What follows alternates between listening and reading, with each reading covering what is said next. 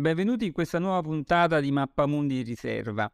Oggi vi propongo un estratto dall'evento L'Imes incontra le scuole che si è tenuto l'11 novembre 2022 a Genova durante il Festival di Limes Tutto un altro mondo. In questo estratto Federico Petroni, che ha partecipato insieme a Lucio Caracciolo, Laura Canali e Fabrizio Maronta all'incontro con un folto gruppo di studenti delle superiori di Genova, spiega e racconta quali sono le caratteristiche del rapporto tra Italia e Stati Uniti. In un secondo estratto, poi, ehm, sullo stesso argomento, Petroni risponderà ad alcune domande proprio dei ragazzi. Buona visione.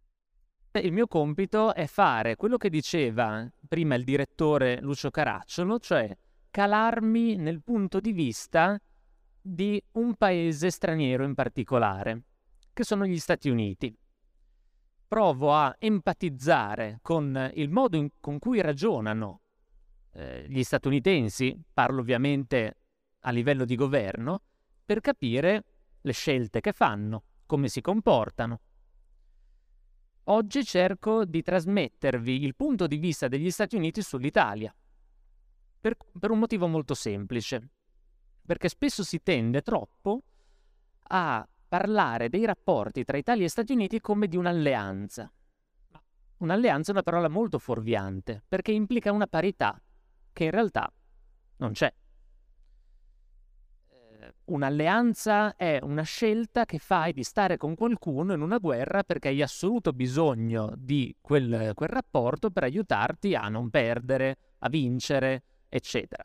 L'Italia strinse un'alleanza con la Germania nazista durante la Seconda Guerra Mondiale perché ritenevamo che fosse il carro giusto per, su cui saltare per vincere. Invece il rapporto con gli Stati Uniti non è un'alleanza, nel senso che eh, è, è stato plasmato e determinato da una storia molto diversa l'Italia non ha scelto in maniera autonoma di allearsi con gli Stati Uniti e ancora oggi le scelte che noi possiamo fare sono in parte determinate dalla libertà che ci è concessa dagli Stati Uniti, in parte, non da solo, però uno dei fattori determinanti. E, e quindi come è nato questo rapporto tra Italia e Stati Uniti? Devo fare dei salti indietro nella storia. Perché? Per spiegare in che modo e perché l'Italia aiuta gli ucraini, mandando armi e altri tipi di sostegno, eh, occorre situare l'Italia in un panorama ben preciso del modo in cui ragionano gli Stati Uniti. Cerco di mostrarvelo attraverso una, eh, una serie di carte. Questa, questa, carta rappresenta quello che noi con una certa provocazione chiamiamo impero americano. Eh, gli Stati Uniti non sono ovviamente un impero, eh, non, hanno, non, controllano formalmente dei territori oltremare annessi al, al loro paese, tuttavia esercitano un'influenza tale su molte delle terre emerse, su molti paesi del mondo, tra cui l'Italia, che è un'influenza tale da equipararla a quella degli altri imperi della storia, in particolare a quello di Roma. Cioè, nonostante non controllino e non abbiano una, eh, un controllo formale, amministrativo sul territorio italiano, comunque esercitano un, un'influenza tale su di noi che possiamo essere definiti, e qui viene la parola che sostituisce alleati, possiamo essere definiti dei satelliti o dei clientes dell'impero americano. Clientes era una parola, l'ha usata anche il direttore prima, che veniva usata eh, durante l'impero romano per indicare quei popoli che erano eh, sottomessi, inquadrati nel sistema di potere di Roma. Eh, gli Stati Uniti, in che modo gli Stati Uniti guardano all'Italia? Partiamo da una considerazione. Laura Canali ha detto che gli Stati Uniti assieme alla Russia sono l'unico paese autosufficiente dal punto di vista energetico e alimentare. C'è un altro fattore che spiega perché sono così potenti. Non sono circondati da nemici e non sono circondabili da nemici. Perché? Perché controllano, e qui sta la natura vera, reale dell'impero americano, controllano i mari, di più controllano gli oceani che li separano dai problemi. Perché a nord gli Stati Uniti confinano con un paese neanche alleato, amico, che è il Canada, consanguineo addirittura. A sud confinano col Messico, che qualche problemino ogni tanto glielo dà, ma l'ultima guerra col Messico è stata combattuta a metà dell'Ottocento. Non è una minaccia fondamentale alla loro sicurezza. I problemi per gli Stati Uniti possono venire solamente attraversando gli oceani. E qui viene l'Europa. Gli Stati Uniti non si difendono a New York, nel porto di New York, non, non schierano la marina davanti alla Statua della Libertà per evitare che arrivino i nemici. Il loro schieramento militare, e qui passiamo alla seconda carta, è oltreoceano, è in Europa ed è negli arcipelagi asiatici eh, che chiudono la Cina. Quindi si difendono oltreoceano. Per loro l'Europa è essenziale perché mantengono distanti i loro nemici ed evitano in questo modo che eh, nascano degli avversari che possano essere in grado di contendere loro il controllo dei mari. Bene. Eh, questa visione americana non esiste da sempre, non è che gli Stati Uniti sono nati nel 1776 esattamente con questa idea in testa. Questa idea è nata come conseguenza delle due guerre mondiali che sono state combattute nel Novecento. Eh, nella prima guerra mondiale gli Stati Uniti intervengono, sconfiggono la Germania e poi se ne ritornano al di là dell'oceano. Errore. Ovviamente non è tutta colpa loro quello che succede dopo, però la Germania in qualche modo riesce a eh, rimettere assieme la potenza e a fare una nuova sfida al, al mondo, gli Stati Uniti sono costretti a intervenire nuovamente, seconda guerra mondiale. Qui radono al suolo la Germania, e però la cosa fondamentale è che decidono di restare. Restano in Europa, ma non restano solamente in Germania, che questo a noi italiani tende a sfuggire, restano anche in Italia, perché il primo territorio su cui gli Stati Uniti nella seconda guerra mondiale sbarcano per sconfiggere i loro nemici non, è, eh, non sono le spiagge della Normandia, che servono poi dalla Francia per arrivare in Germania, ma è la Sicilia. 1943 gli alleati anglo-americani sbarcano in Sicilia, quindi è il primo territorio su cui gli americani mettono piede in Europa, ma per restarci. E, e che cosa fanno?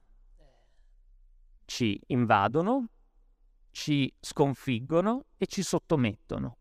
Questa è l'esperienza dell'Italia nella seconda guerra mondiale. A noi sembra che l'abbiamo raddrizzata all'ultimo e l'abbiamo in qualche modo, se non vinta, almeno pareggiata. Siamo usciti con onore. Ma non è così che siamo visti e che soprattutto non è così che eravamo visti da, dagli Stati Uniti. Gli Stati Uniti ci vedevano come eravamo, cioè la potenza alleata del loro massimo nemico, la Germania nazista, che aveva contribuito a scatenare la seconda guerra mondiale, che li aveva costretti a mandare i loro figli al di là del, dell'oceano eh, a morire per sconfiggere questa minaccia. Quindi siamo un nemico che è stato invaso, sconfitto e poi sottomesso.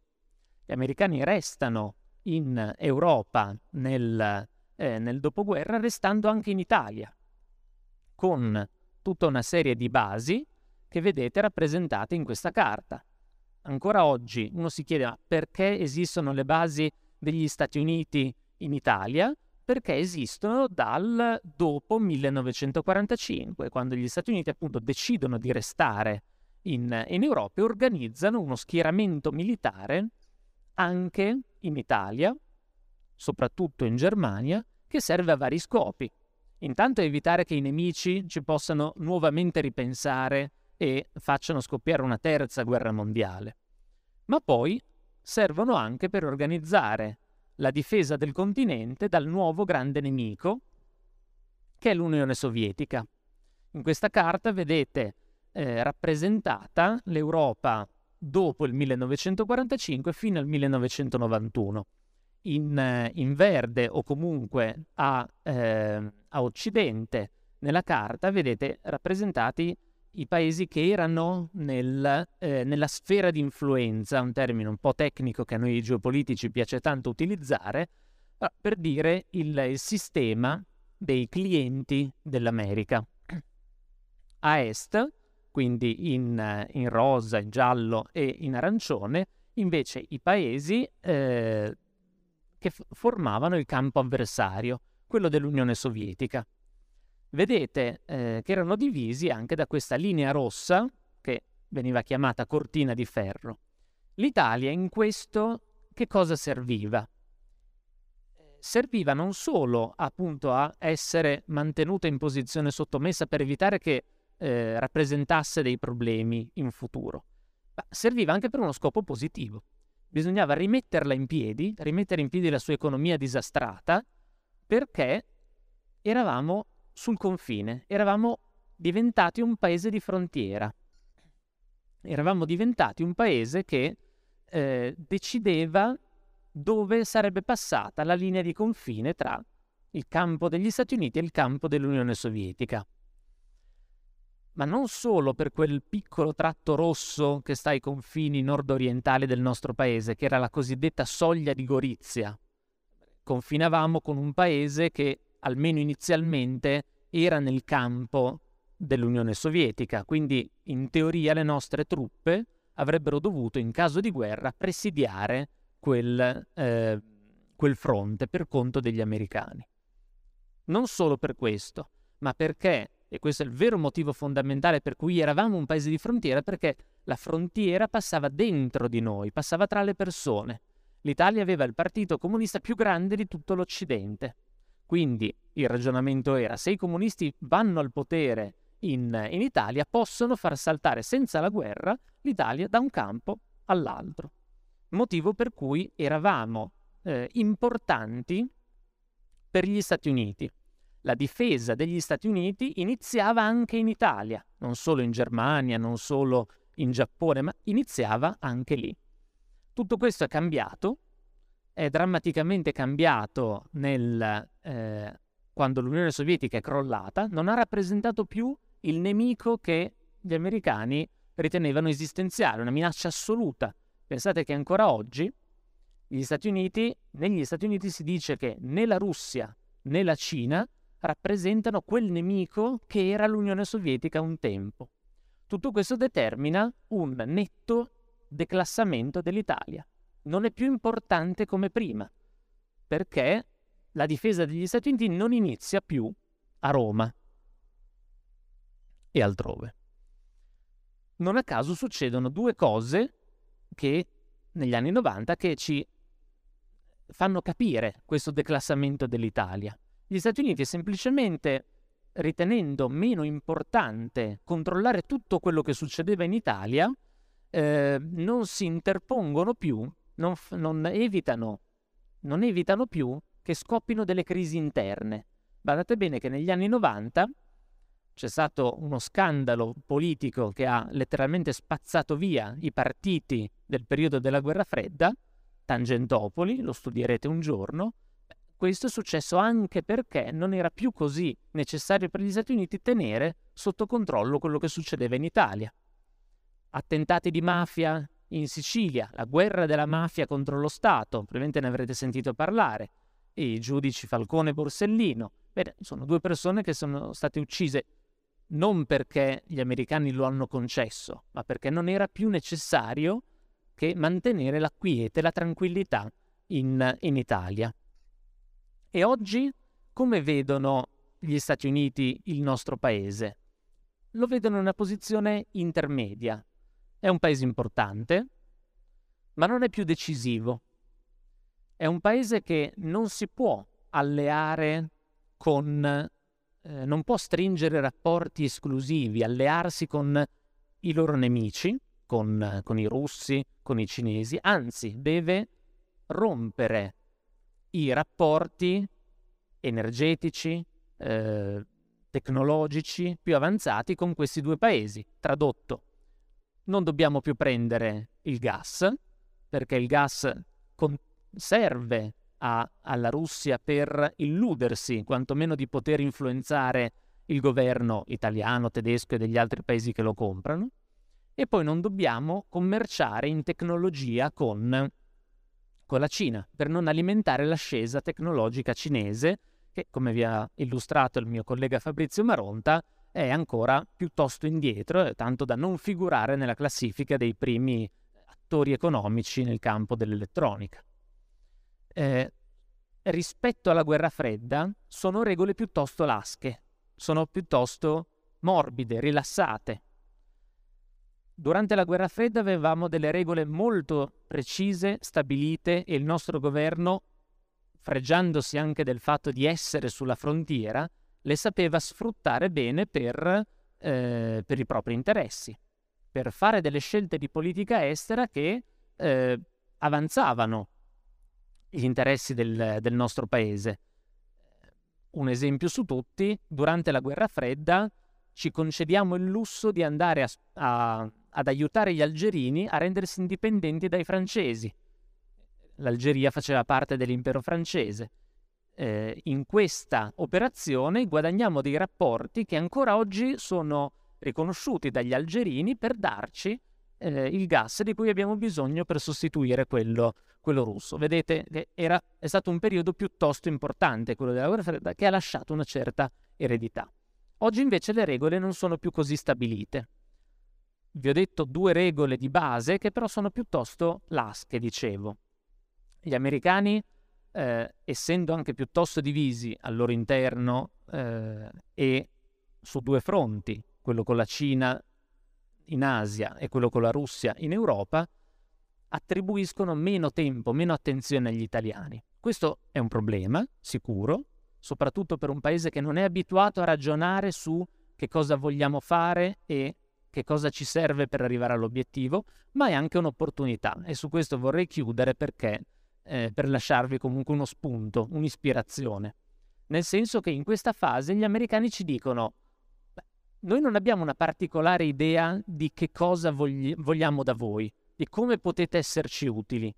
Fate il vostro, perché facendo il vostro eh, sicuramente farete anche il nostro interesse. Ecco che allora, se l'Italia riconoscesse, come hanno detto i miei colleghi prima, la centralità che ha nel Mediterraneo e l'importanza che nel Mediterraneo ci sia qualcuno aiu- che aiuti a tenere in ordine le cose, o quantomeno che aiuti a tamponare il disordine, ecco che allora potremmo ritornare rilevanti agli occhi degli americani e finalmente sederci a un tavolo non in condizione di parità, ma di subordinazione nobilitata, concedetemi questo aggettivo, per eh, ottenere qualcosa in cambio da quella che comunque resta, con tutte le sue contraddizioni, la prima potenza del mondo. Vi ringrazio. Federico chiederei, anzi Mattia Ratto chiede, ma visto il passare del tempo, non sarebbe più giusto imporsi come paese libero e indipendente dagli Stati Uniti? E questo vale anche come Unione Europea, la quale è ormai un'estensione dell'egemonia statunitense. Mattia Ratto ci va, ci va giù tosto. Ottima, ottima domanda anche questa, grazie Mattia. Eh, sì, sicuramente converrebbe all'Italia essere più autonoma, più indipendente, eccetera. Il punto è, è fattibile? La geopolitica serve anche non solo a capire i conflitti e perché scoppiano, serve anche a capire i limiti che abbiamo. Non a caso questa rivista si intitola Al limite, limes in latino. Quindi può effettivamente l'Italia smarcarsi e rendersi completamente indipendente dagli Stati Uniti? Sì, a due condizioni, fare la guerra agli Stati Uniti o aspettare che gli Stati Uniti muoiano e ci lasciano andare. Perché? Per rompere un legame di dipendenza così forte come ho cercato di mostrarvelo, eh, lo si può sciogliere solamente attraverso la guerra oppure l'estinzione del, della potenza egemone. Guardate, guardate l'Ucraina. L'Ucraina per uscire dalla sfera di influenza della Russia eh, accetta di, di subire una guerra devastante sul proprio territorio. Perché tale è la volontà. Allora, noi siamo pronti a fare la guerra agli Stati Uniti? No. Poi, gli Stati Uniti ci lasciano andare? No. Ci serve l'Italia, dicono gli americani, anche per tenere a bada la Germania. E non a caso in queste settimane vediamo il governo, il neogoverno italiano, assumere un atteggiamento retorico abbastanza così antitedesco.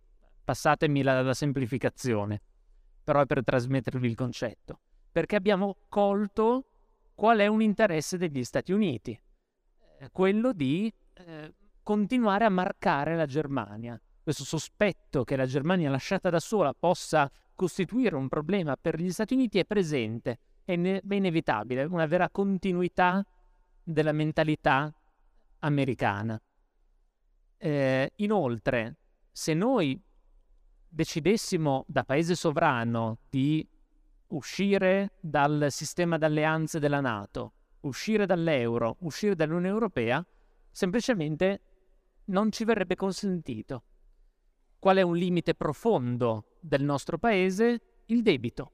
Non abbiamo abbastanza risorse interne siamo costretti a indebitarci sul mercato per finanziare la spesa del governo, la spesa pubblica. Questo crea una gigantesca montagna di debito che vale ben oltre il, il nostro eh, PIL e ci rende molto vulnerabili nei confronti del, dei mercati finanziari, mercati finanziari che sono dominati dagli Stati Uniti, che attraverso manipolazioni, speculazioni del, del mercato possono eh, re- mandare in bancarotta il nostro paese. Quindi è necessario capire questi limiti per capire che cosa fare, non sognare l'indipendenza e l'autonomia energetica, ma appunto ritagliarsi un ruolo più attivo per poi permettersi di chiedere qualcosa di più agli Stati Uniti. A queste motivazioni che sono delle motivazioni che si definirebbero di hard power, cioè la forza bruta, si ne potrebbe aggiungere un'altra, cioè chiederci se noi veramente vogliamo uscire dalla sfera di influenza statunitense, che è una sfera di influenza che è fatta anche del famoso soft power, cioè fondamentalmente della seduzione della civiltà dei consumi, eh, la seduzione culturale, perché probabilmente tutti voi avrete visto produzioni televisive o cinematografiche americane in misura maggiore di quante ne abbiate viste italiane. Probabilmente voi, se voi andate a vedere le vostre playlist, diciamo, contengono più musica eh, statunitense magari che musica italiana. Cioè, noi viviamo immersi anche in una, uh, diciamo, in una sfera di influenza culturale che fondamentalmente ci piace. Perché fino adesso ha eh, garantito libertà e abbondanza, quantomeno rispetto ad altre opzioni. Non libertà assoluta, non abbondanza assoluta, ma relativamente sì. Quindi forse quello che, che bisogna chiederci è anche quanto ci siamo stati comodi fino adesso in questa alleanza non scelta, quindi non alleanza, ma comunque diciamo in questa condizione.